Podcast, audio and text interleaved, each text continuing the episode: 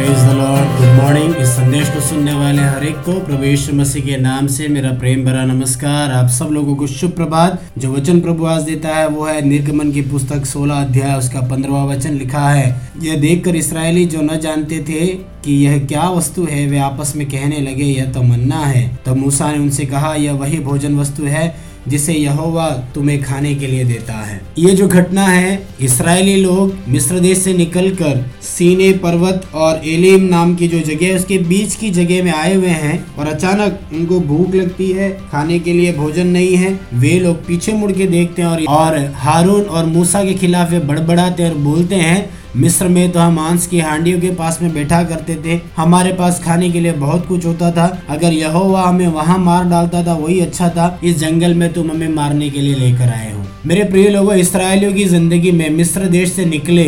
निकलने से पहले उन्होंने परमेश्वर के अद्भुत कामों को उन्होंने अनुभव किया। परमेश्वर के हाथ के चमत्कारों को अपनी आँखों से उन्होंने देखा। इसराइल का परमेश्वर किस प्रकार अपने लोगों के लिए लड़ता है, ये भी उन्होंने देखा। लेकिन इन सबको देखने के बावजूद, जब एक मुश्किल परिस्थिति में वे पहुँचते हैं, वे उस सच्चे परमेश्वर को भूल जाते हैं और परमेश्वर के दासों के खिलाफ वे लोग बड़बड़ाने लगते हैं। मेरे प्रिय लोगों, कठिनाइयों को देखकर, मुश्किलों को देखकर पीछे मुड़ना बड़ा आसान होता है, लेकिन उसका सामना करते हुए आगे बढ़ना बड़ा मुश्किल होता है। इसराइलियों के लिए ज़रूरी ये था कि वे उस परमेश्वर पर भरोसा रखते, जो उनको मिस्र में से निकाल कर लेकर आया, लाल समुद्र को दो भाग करके लेकर आया उस परमेश्वर के सामने दीन बनकर, उस परमेश्वर से अगर वे भोजन को मांगते, निश्चय ही परमेश्वर उनके लिए व्यवस्था करता, उन्हें इस प्रकार बड़बड़ाने की ज़रूरत नहीं थी। मेरे प्रिय लोगों, कई बार पुरानी बातें हमारी ज़िंदगी से निकलती नहीं हैं। हमारा पुराना जीवन कई बार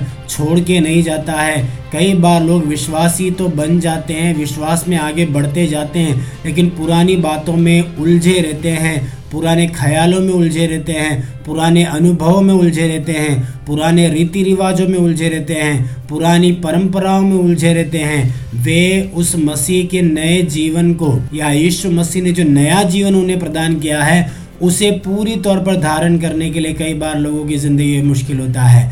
इसराइल की लाइफ में भी वैसा ही था। उन लोगों के लिए उस नएपन में चलना उनको जरा मुश्किल लगा। जब मुश्किल उनको दिखाई दिया, उन्हें बड़बड़ाने लगे और परमेश्वर बोलता है, देखो, मैं तुम्हारे लिए व्यवस्था करूँगा।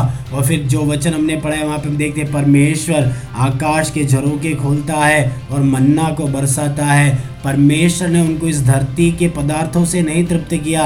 परमेश्वर ने स्वर्गीय पदार्थों से नहीं तृप्त किया या स्वर्गीय भोजन से परमेश्वर उनको तृप्त करता है। परमेश्वर जो हमें देता है, वो उत्तम से उत्तम देता है। इस दुनिया की कोई चीज़ उसका मुकाबला नहीं कर सकती, उसके बराबर नहीं ठहर सकती।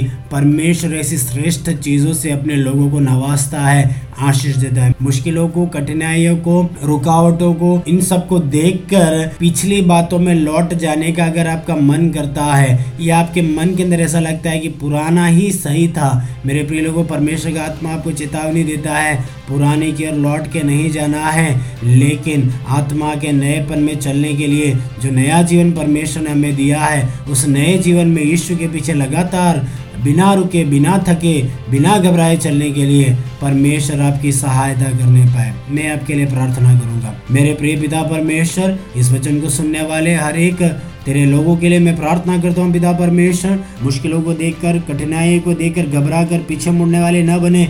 लेकिन प्रभु, तू स्वर्ग खोल कर मन्ना की व्यवस्था करने वाला परमेश्वर है। इन दिनों में तू भी उनके लिए, प्रभु जी, स्वर्ग के दरवाजे खोल कर नई बरकतों, नई आशीषों से तू भरने के लिए सक्षम है। इस विश्वास में इन दिनों में आने के लिए तेरे लोगों की तो सहायता कर मेरे पिता। डरने वाले नहीं, लेकिन हिम्मत के साथ आगे कदम बढ़ाने वाले बनने के लिए उनकी तो सहायता कर। यीशु के नाम से हम ये दुआ मांगते हैं। आमीन। आज का दिन आपके लिए आशीषमय हो, मंगलमय हो। इसी कामना, प्रार्थना और अपेक्षा के साथ आप सब लोगों को एक और बार जय मसीह की आज का दिन आपके लिए शुभ हो।